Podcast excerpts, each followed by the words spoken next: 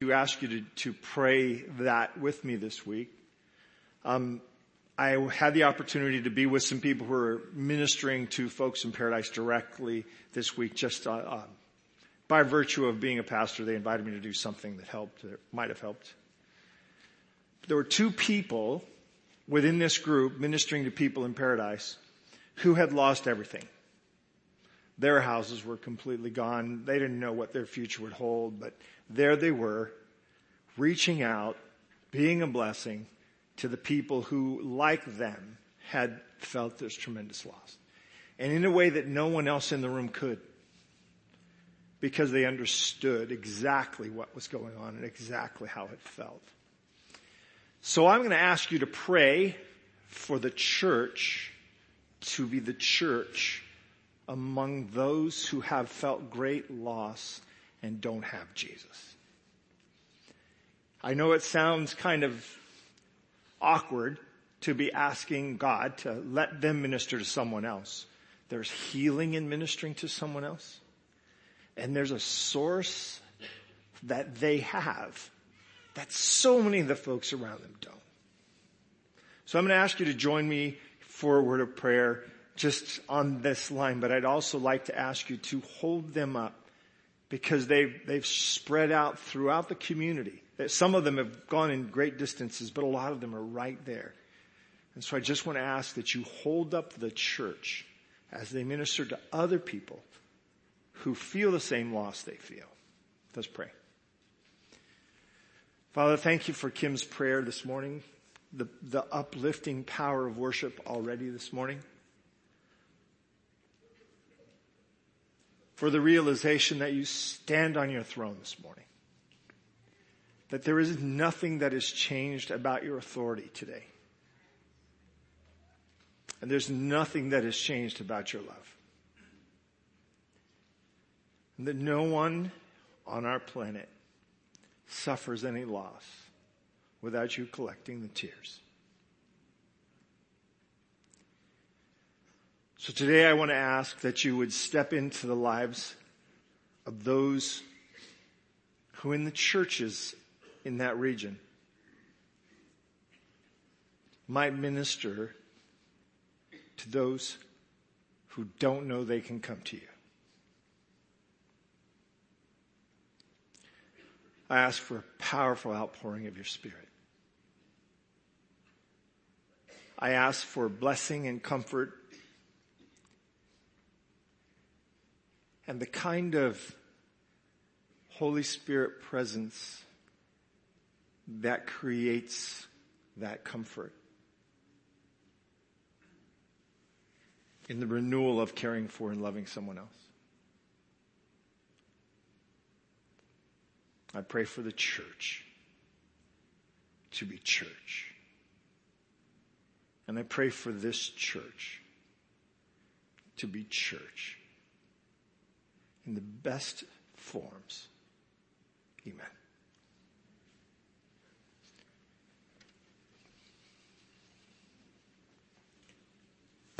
Didn't expect that to happen so soon.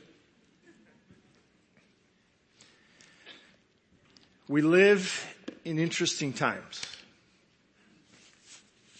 And as I've shared with you before, that is an old Chinese curse. May you live in interesting times. And we live in a time when we're seeing so much swirling around us and it's getting close. We know people from Santa Rosa and from Healdsburg and from Cloverdale who were touched by the fires there just months ago. We know people from Paradise and Concow and Chico and around Oroville who were touched by these fires. And it feels close to us.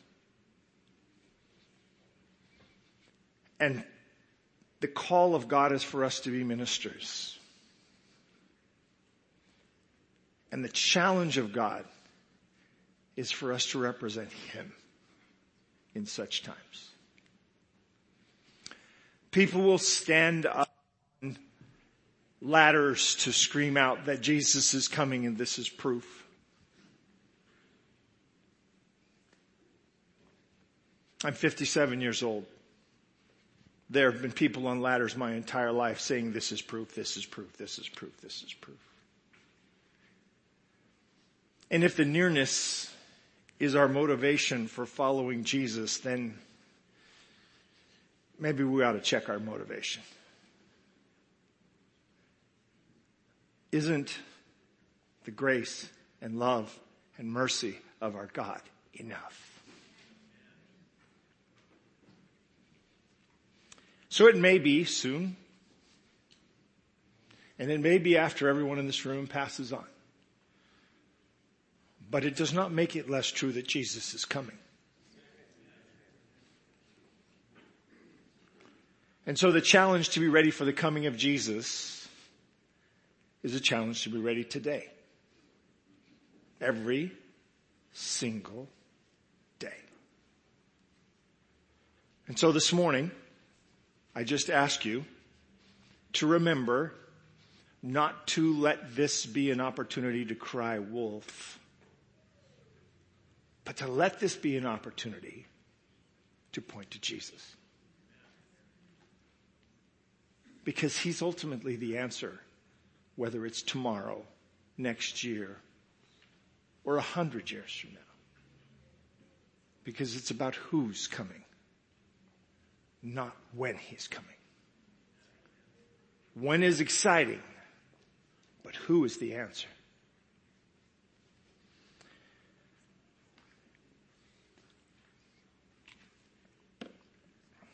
I want to talk to you today about walking away. Turning your back on one thing to walk forward into something else. Every transition of your life and mine has meant we've walked away from something. When your life chooses a path, it refuses other paths. When you decide to go right, you can no longer go left. When you decide to turn away from ignorance, you can never go back to being ignorant again. When you open your eyes to an understanding and an image, you can never unlearn what you've learned. You can never unbe what you've become. And so I want to talk to you about walking away. I'd like to do so in, in around the life of Moses this morning. And you talk about a life that saw lots of walking away. This is certainly one. Moses, story begins in Exodus chapter 2. And if you want to turn there in your Bible or on your device, we're going to pick a few verses out of there, but there's so much more in there. In Exodus chapter 2, the story picks up in verse 1, just telling the story of any other person. Everybody here had the same experience that he has in the beginning of the book. About this time, and a man, man and a woman from the tribe of Levi, take out the tribe of Levi and you have your family, your parents. Got married and the woman became pregnant, gave birth to a son. She saw that he was a special baby. Now this is interesting to me because I don't know, I don't know very many women who did not hold that child wet, not very attractive, looking like a rat that just got a bath, and looked down with amazement in their face and recognize the specialness of the child. Now fathers, fellas, let's be honest letting us in on this experience has its benefits. It also has some other things. First of all, we never knew how hard this was when we were out in the waiting room. And then they let us see how hard it was and we, we, we looked up to heaven and said, Dear Lord, thank you that I was not born a woman. And you know it's the truth. You know that is true. And then when that baby came and they handed them to your wife and she looked down at this baby and she said, Oh, isn't he beautiful? You went, yeah, I know what I'm supposed to answer here. And in your mind you thought, man, I hope he grows out of that. or grows into that. I have seen a few babies born. I have seen one born beautiful. I won't say which one it was because that means the others are going to be offended.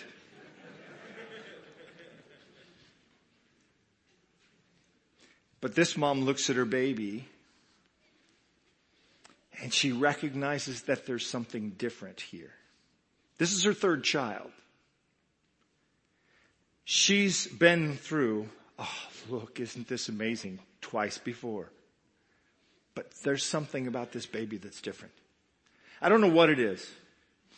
It's a stamp of the Holy Spirit. It's a tug on her own heart from God.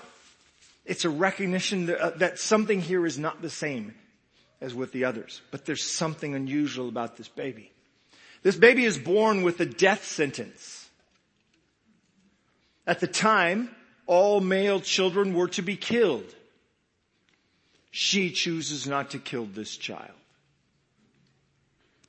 Now you might be asking, who chooses to let their baby be killed? Well, 1500 BC, it's a different look at a child than it is today.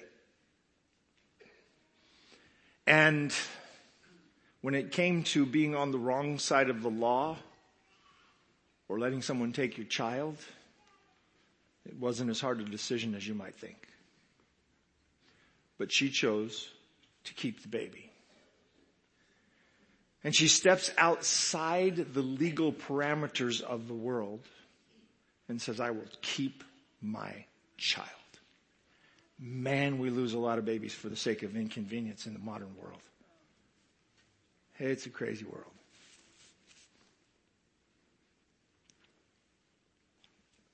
It's a topic for another day. She holds on to the baby for three months. At about three months, the baby becomes too noisy to keep hidden. And so she devises plan B. It picks up in the rest of this section when she could no longer hide him. Now, a little baby is not hard to hide. It's a little baby's voice that's hard to hide. When she could no longer hide him, think, keep him quiet, keep the neighbors from hearing him, when she could no longer pretend that the baby hadn't been born, when she could no longer hide him, she got a basket made of papyrus. That's just some of the plants that grow along the, the, the edges of the Nile. And waterproofed it with tar and pitch. So she got this basket and she started smearing tar and pitch on the outside to try to make it so that it would float. She put the baby in the basket, laid it among the reeds, along the bank of the Nile. This is that story that you, you learned. If you're a church person, you learned this when you were a little kid, little Moses in the basket, you know, the, this picture of him in the, in the reeds there, his sister standing nearby watching over him. He's wrapped in a nice cute little tidy blanket that was super clean like it had been scrubbed and bleached. And there he was smiling and floating in the basket and out there in the Nile. There's never a crocodile in those pictures. There's never a snake in those pictures. Every time I see this, these pictures, I think, this is a dangerous place. I don't think she floated the baby out on the Nile without praying a covering over that basket. Most of us who are parents know that we have often gone to sleep just a little concerned, just a little worried praying a covering over that bassinet, praying a covering over that crib. A child starts to breathe with difficulty and we start to worry. This lady lays her baby in a basket she has just tarred in crocodile infested banks on the river Nile. Sends her daughter out there to keep watch. And I'm pretty sure she went home to pray. The story of this young man is an interesting one. There are two worlds here clashing. We see it in the next scene. Along comes Pharaoh's daughter. She's finding a place to bathe. Let me ask you a question. Do you suppose there was a regular place along the river for royalty to bathe? Or would it be harder to imagine them haphazardly just going anywhere they wanted to bathe? It's actually pretty likely that there was a regular spot for royalty to bathe. And Moses' mom placed him there. This is not as simplistic a plan as it might appear on first glance. Along she comes to bathe a retinue of people with her, attendants and servants and people to make sure there are no crocodiles where she's getting into the water. And she notices a baby in a basket. Moses' mom has placed her hopes on this moment. That no one can look in the water, see a tiny baby, and shrug and walk away. She has one of her attendants wade in, bring the basket to her. And at this point, Moses' big sister speaks up. Would you like me to find someone to care for the baby, to nurse the baby for you? You can't go down to the store and buy formula. You, you can't get Pampers at, you know, the, the 7-Eleven there was just not quite 7-Eleven yet. She says, sure. And the whole story is probably plain to her at that very moment. This girl knows this child and is going to take this child to someone who knows the child as well. And Moses' mom raises him knowing that she's going to release him and walk away. And so before she walks away, she prepares him for what will be next. She teaches him about her family. She teaches him about his history. She teaches him about who he is. And she tries to fill him with as much information about what it means to be a Hebrew as she can. And then one day she hands him over to Pharaoh's daughter and she steps back and knows now her influence in his life is done. He's just a boy. And that boy then steps into a different world. And the two worlds continue to pound on each other through his training, through his growth, through the cultures that he's learning, through the things he's being taught. These two worlds keep colliding one after, one collision after another, after another, after another. And Moses starts to understand or starts to experience this divided world. You and I live in a divided world. We live as people waiting for heaven living in hell. The place where sin dominates and death reigns is a definition of hell. And we wait for a place where sin is gone and life is eternal. And we feel the collision of those worlds all the time. We feel it in tragedies. We feel it in moments of loss, but we feel it. Sometimes we feel it with excitement at a wedding or at the birth of a child. And as a, as an older person, you, you see the birth of a child or the birth of a, of a family and you think about the future and you think about the things that might come. And the worlds collide. You send your child off to kindergarten and you know that from now on, teachers will have as much influence as you in their lives and you hope you've given them enough handles to hold on. Worlds collide. Our guy Moses is seen already as a special child. He's adopted by Pharaoh's daughter, which is pretty cool for him. Instead of dying, he gets adopted by the queen or the princess. He worries about his people. This connection stays strong in him.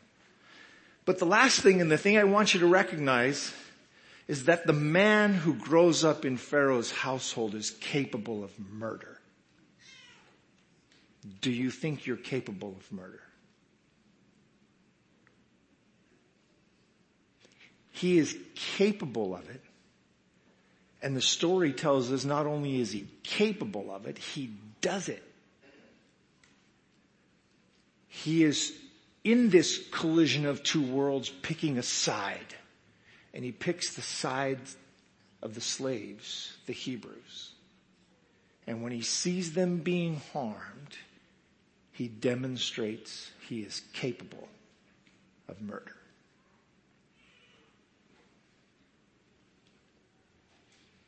We don't often think of Moses as the murderer. But that's who he is. If you remember the story, if you're familiar with the biblical process or biblical stories, um, he is found out and Pharaoh becomes angry with him and he flees to the wilderness of Midian on beyond the borders of Egypt on to Midian uh, to be among the Midianites. It's an interesting story. It's an interesting return.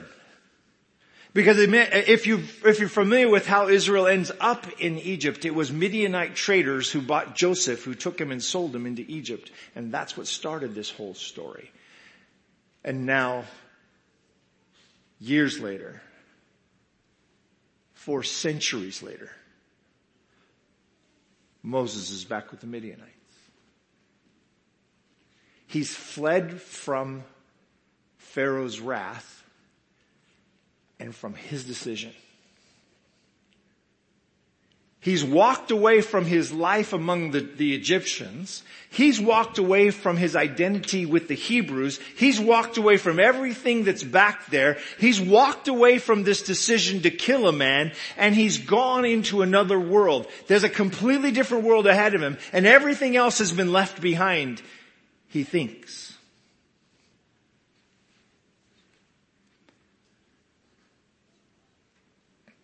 Moses goes off into Midian to go to school.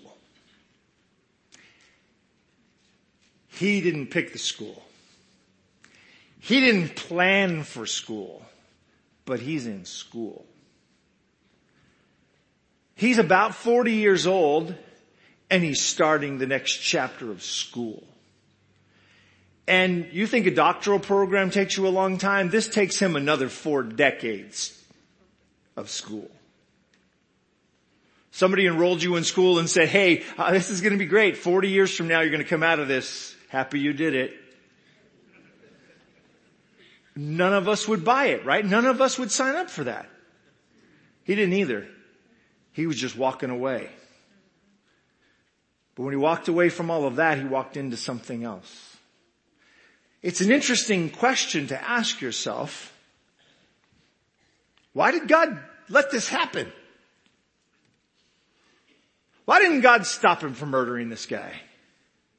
Why didn't God leave him there where he had a lot of influence in Pharaoh's house? Who knows? According to the, according to uh, the movie, Charlton Heston was going to become the new Pharaoh. If you don't know who that is, ask your parents. or your grandparents.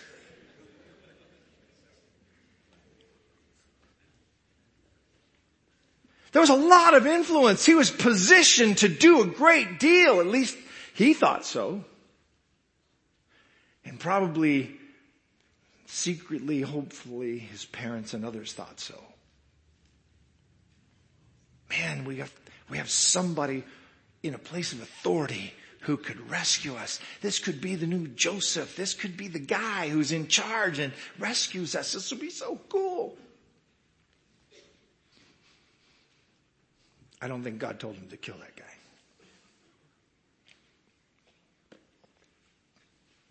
I don't think God made him kill that guy.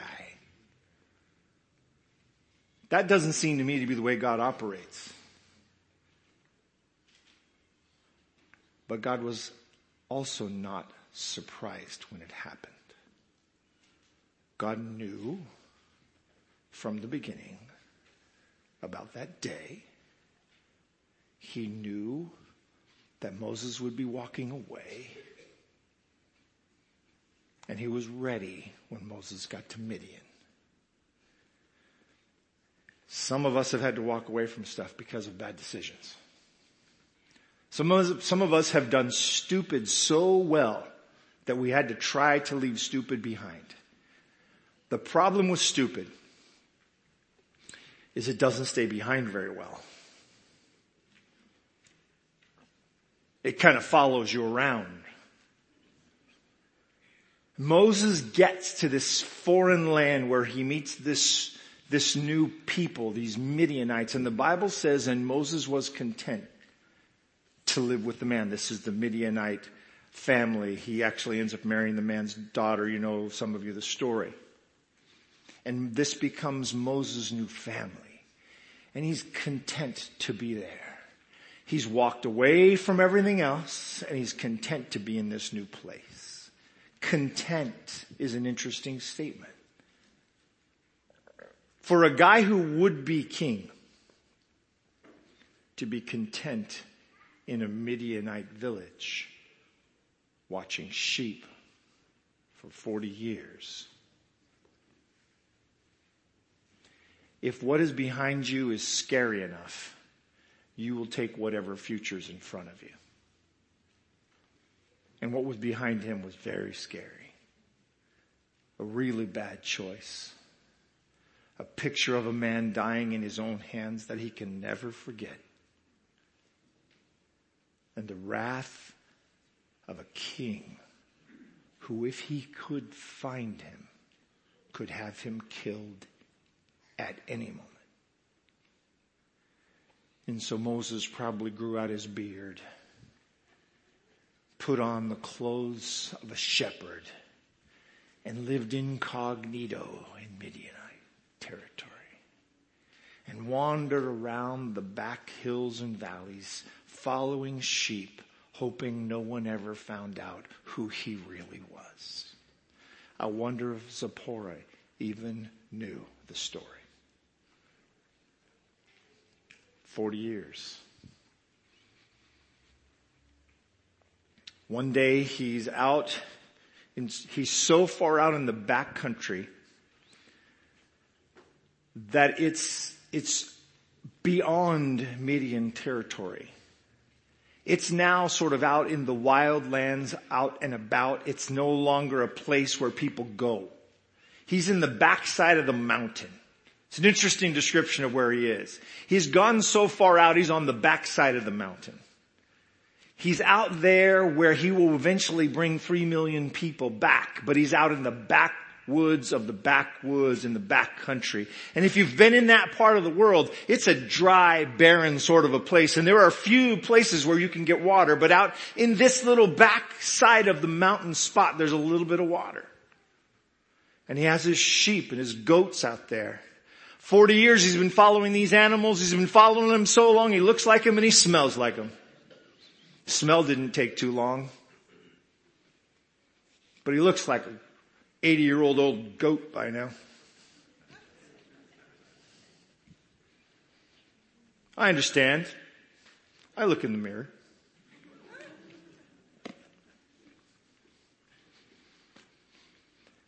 And as he's out there doing what he's been doing for 40 years, a bush catches on fire.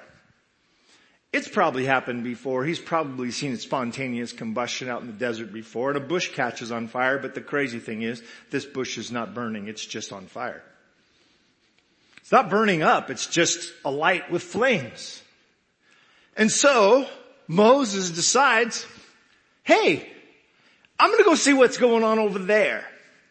Uh, the, the, the, Bible's descriptions of these things, I'm always amused by the sort of nonchalant way the Bible says stuff. So Moses said, I will now turn aside and see this great sight, why this bush does not burn. Really? I don't think so. I think you probably went, whoa. But it was hard to say that. So when he wrote the story, he wrote what he was thinking, not what he actually, cause I'm pretty sure he didn't say out there to one of the goats, hey, I'm going to turn aside now and go see this bush that is on fire that does not burn. No.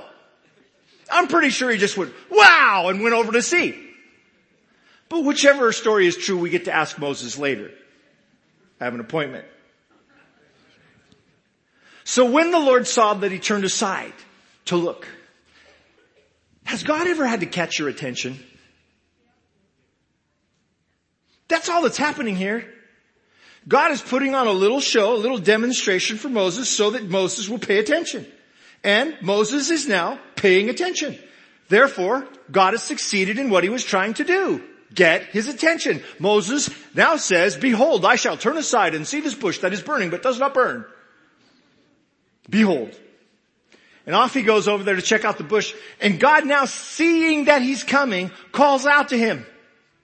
You thought that Samuel sleeping at night was the first one to get the Samuel, Samuel. No, no, no, no, no. Moses, Moses happened first. So he calls out to him, Moses, Moses. Moses says what Samuel took three tries at because Moses is 80, Samuel's like 18. You learn a lot between 18 and 80. Enough to say, here I am, God, without having to be instructed. He simply says, here I am. A guy who's been hiding from his identity for 40 years gets called out by God and says, here I am. A guy and his wife who are hiding in the bushes because they're naked gets called out by God in the garden and they say, here we are.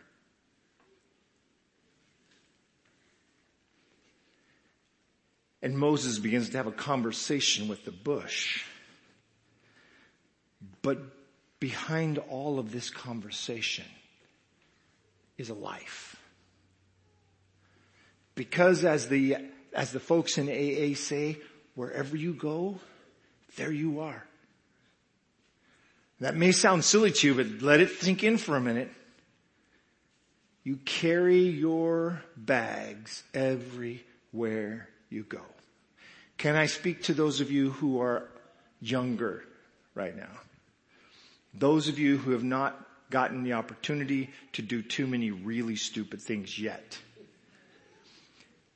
the more stupid you avoid, the less stupid you have to carry into tomorrow. it, it, it's really true. The more things you avoid getting yourself into, the fewer things you have to carry forward. The fewer images you have in your head, the fewer things that can, can, can cause you to wish no one ever spoke your name. Let alone God. Moses Moses. It's me. You got me. Yeah, here I am. There's a whole story behind this here I am. Here I am. The little Jewish boy with such promise. Here I am. The child adopted by the princess. Here I am the guy who was given all of the authority, all of the education, all the wealth and money and prestige and the Pharaoh's house could provide. Here I am. The guy who chose the Hebrews, the Jews, the slaves to, to align himself with instead of Pharaoh, here I am. The guy who stepped into an altercation between a slave master and my fellow slave Hebrews and beat and strangled and killed him with my own hands. Here I am. The guy who fled Egypt into the backside of the mountain following goats. Here I am. And every time God speaks to you and every time God speaks to me, all of us comes to the conversation. I am so blessed recently by a song by Tauren Wells, and you don't need to know who that is unless you want to look it up.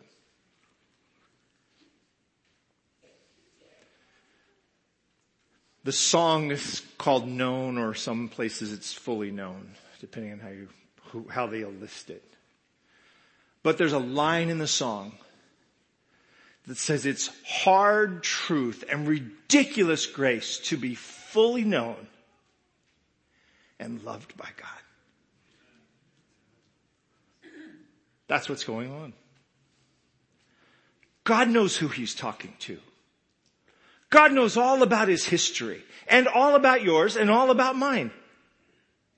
And he calls to him from the bush. And Moses says, here I am. And can I encourage you that when God calls on you, just to be who you are because he knows. There's no need for a show. There's no need to try to hide yourself under some fig leaf skirt. He knows. So just own it. Look into your own burning bush and say, here I am. I bring to you all the blessings and all the curses, all the good days and all the bad days, all the good decisions and all the bad decisions. Here I am. Here I am.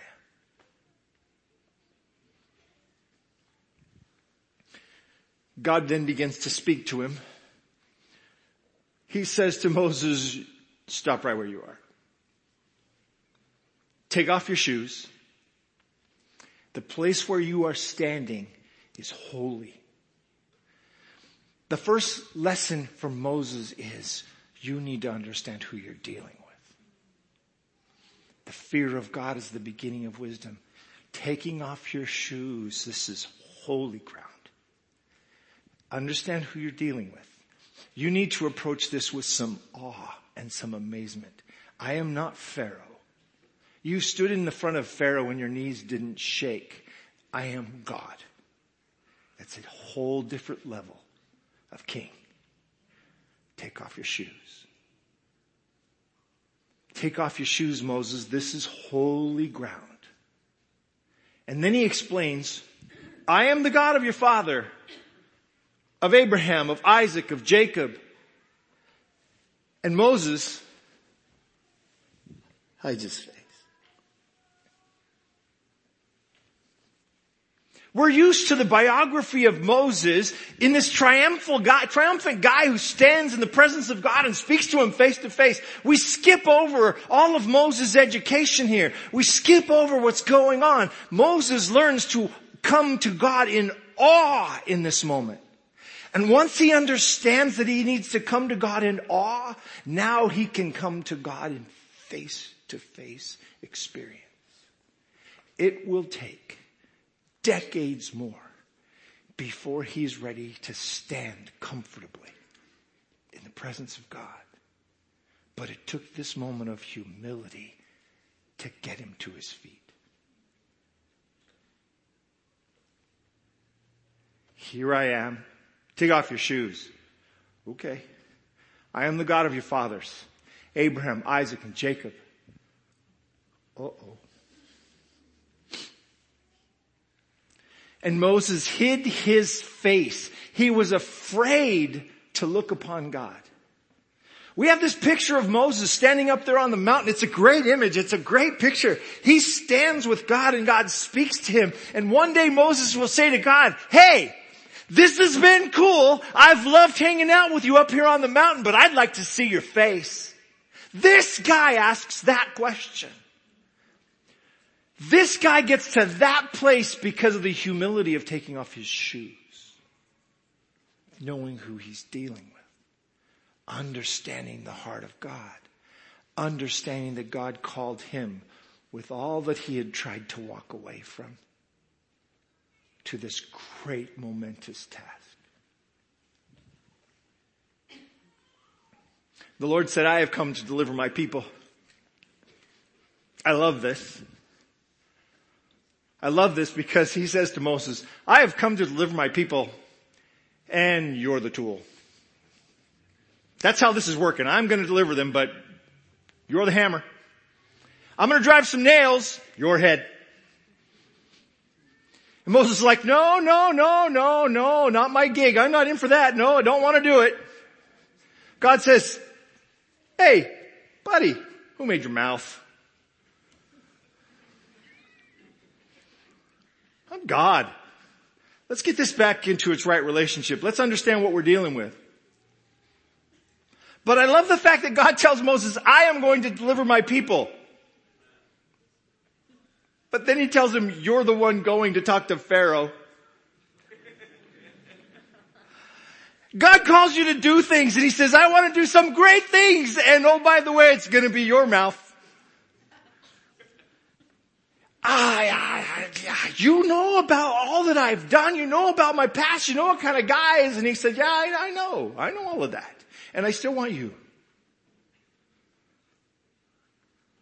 You know I'm gonna blow it. You know I'm gonna make a lot of mistakes, right? Yep. And I still want you. God is calling Moses to leadership because Moses has been humbled.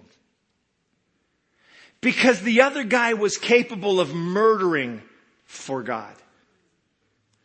And this guy doesn't even want to speak.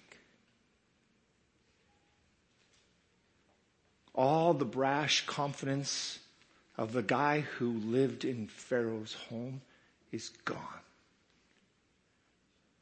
The education's still there. He can still speak the language. He can still walk into the court of Pharaoh like you and I walk into our home.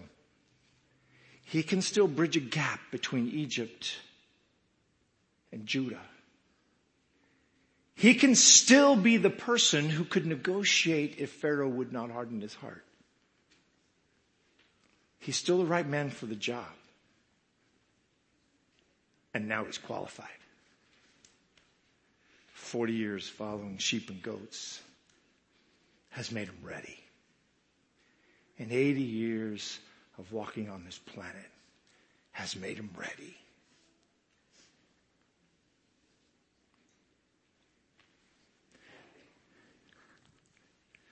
Moses says to God, okay, I get it. You've got this big task ahead of you, but who am I?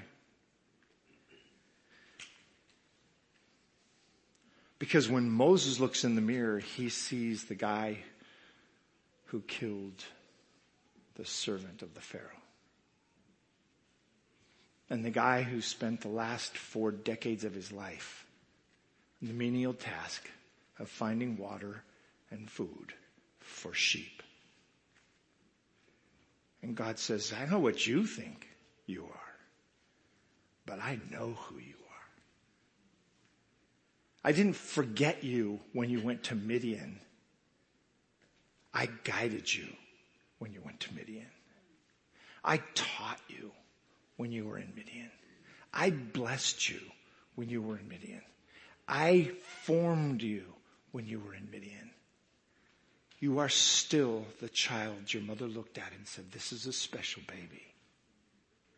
You are still the young man in whom your mother implanted all of the culture of the Hebrews that she could. You are still the young man who learned in the seat of Pharaoh. And I remember all of it. And yes, I remember your mistakes. But you have found grace in my eyes. You know, we look at the story of the Exodus as a story about Hebrews exiting from Egypt. But it is just as much a biography of a man growing into the task God has called him to. None of us are without a calling. No matter our age, no matter our background, no matter our position, all of us have a calling. It's different for everyone. There are one talent people, there are five talent people, and there are ten talent people, but they all have the calling in common. And the calling is simply put what you have into the service of God and see where He takes you.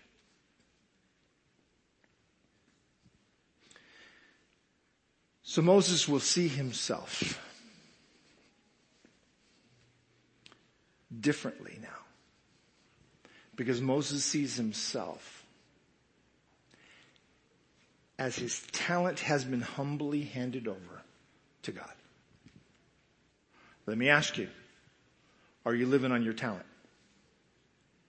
Some of you are, are 10 talent people. I've met you. I know you. I know there's some 10 talent folks in here. Are you living on your talent? Are you living on the reputation of being a special baby? Everybody looked at you when you were a little guy and said, this is a special baby. Look, he's so beautiful. Look, she's so beautiful. Are you living on that? Have you been banking on that your whole life? Have you been banking on your skill set your whole life and never handed the thing over to God to see what he wanted to do with it? Are you in a position now where you have found your way into that? You've, you've earned it. You've delivered it to yourself. You've done it. You can track your steps every step of the way and you know you are where you are today because you did it. Or are you recognizing that you're only there because of God's skills in your life? Are you in a place where you need to turn the blessings over to God and see what He wants to do.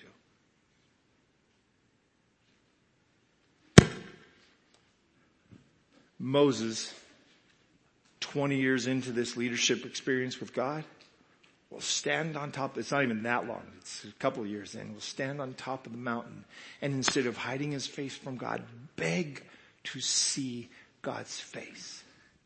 And it will be such an intense and beautiful moment that Moses will come down from the mountain literally glowing like a light. Crazy stuff is happening to this guy. Same guy. But at that bush, Moses had to decide whether he was going to walk away from hiding Walk away from pretending he wasn't. Walk away from the things he had decided to be in Midian. Was he going to come out of the Midian closet and show himself and be in God's hand or not? Was he going to walk away from all of that security that he had found hiding on the backside of the mountain or was he going to stay there? Because this decision is a decision to leave things behind as well as take new things on. If you're about to hand God what you believe are the talents He's given you, it is a decision to leave some things behind.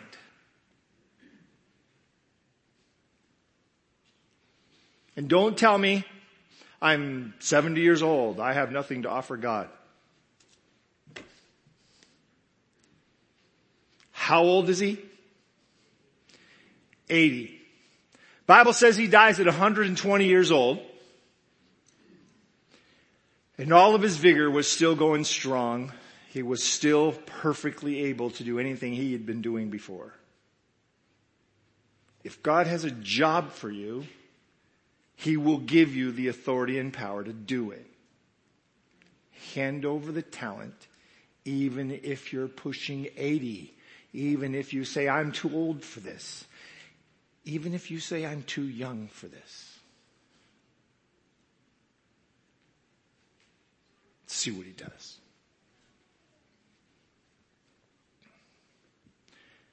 This guy, who's standing at the bush this day, doesn't even want to get involved, will be up on a mountain with God in a few years saying, take my life for theirs. I would rather you let me die than have them die. Here he's afraid that if he goes back, Pharaoh will finish the job. That he'll actually be killed because the responsibility of his past decision will catch up with him. On the mountain, he says, I will take responsibility for these people. Let me die instead of them. Why pick Moses when we're talking about living like Jesus? Because when your gifts and your God are united, when you humbled yourself and taken your shoes off and stood in front of God and said, do what you wish.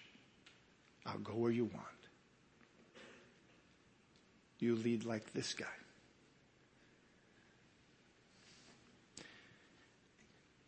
And you lead like Jesus, who had every right to claim the throne of heaven and humbled himself and became a man and lived like a bond servant, taking our role and assuming responsibility for our sins and giving himself so that we might escape the mess we're in.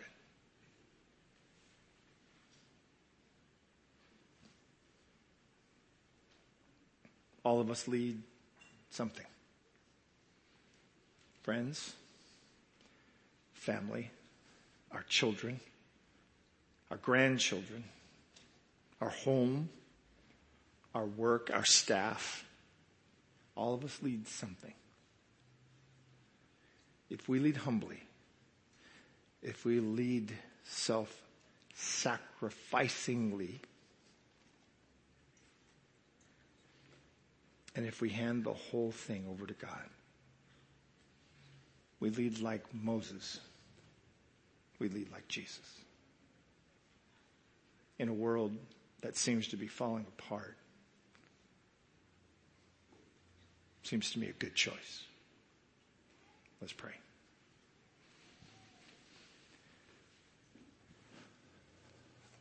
Father God,